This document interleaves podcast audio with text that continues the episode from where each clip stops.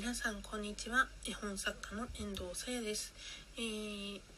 絵本オタクのゆるふわトークという番組でございます。よろしくお願いします。こちらの番組は私がおすすめする絵本をご紹介したりあとは私の感想ですとか軽くふわっと紹介しているコーナーとなっております。さて今回は私のワンピースという作品をご紹介したいと思います。これあの私が小さい頃もうだいぶ何十年も前ですけどのにあの保育園ですでにあった絵本なので結構前に出版されてる本なんですよね。年齢まあバレちゃいますけどなんかこの絵本自体は出版されたのが1969年ということでそうですねもう50年近く前に作られた作品でございます。絵と文は西巻かや子先生がお書きになってます。小熊社からです。はい。で、えっと、あらすじというのが、このうさぎちゃんが主人公なんですけどうさぎちゃんがある時こう空を見上げてたら空からこう白い布が落ちてくるんですねでその布を使ってうさぎちゃんがミシンでカタカタとこう裁縫をして真っ白なワンピースを作ります。そのワンピースを作って出かけたうさぎちゃんが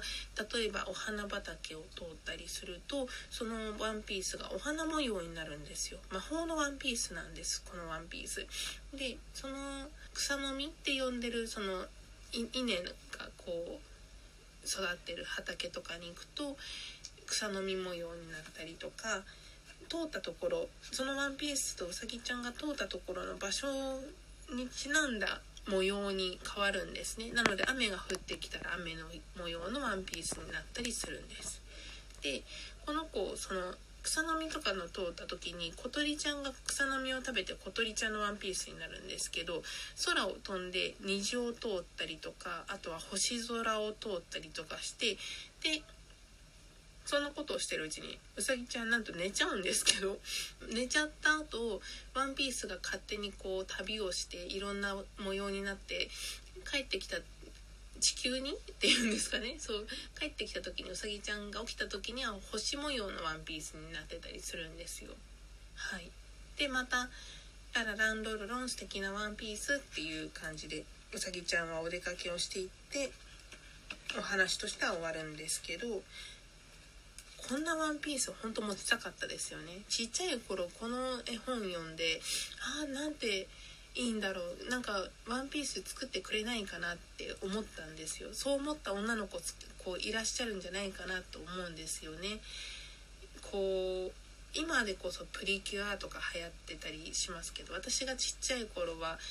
セーラームーンとかあとはもうちょっと年をいくとお邪魔女ドレミちゃんとかが流行った世代なんですけど彼女たちはこう変身するじゃないですか。こう普段の自分の姿から変身グッズを使って美少女戦士になったりとかあとは魔女になったりとかするっていうその何て言うか普段の自分とは違う自分になれるっていうそのそしてかっこよく人助けをしたりとか周りから感謝されることができてでまた自分の日常に帰ってくるみたいなそういう変身願望みたいなのをちょっと叶えてくれるそんなワンピースを手に入れたうさぎちゃんが羨ましかったんですよね。この「私のワンピース」っていう作品はなんかこう空想が私にも白い布空から落ちてこないかなそのワンピースなんか誰か作ってくれないかなみたいななんかそういう自分の頭の中でこう空想が膨らむようなそんな素敵な作品絵本らしいといえばそういった感じですかね。なんかこう自分も彼女みたいなワンピースが欲しいっていう願望をこう思い起こさせてくれる作品となっております。はい。おすすめポイントとしてはこうなんかワンピースじゃなくてもいいと思うんですよね。男の子だっ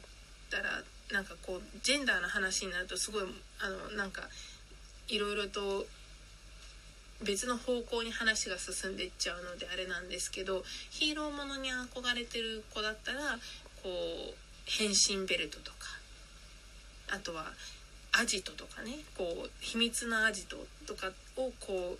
目指していろいろ保育園の外でいろいろ活動したりとか仲間内と一緒にヒーロー戦隊みたいなのを作って遊んだりとかすることもあったんじゃないかなって思うんですけど私はどちらかっていうと絵本とか本漫画を読んで空想することが多い子供時代今もそうですけど子供時代だったので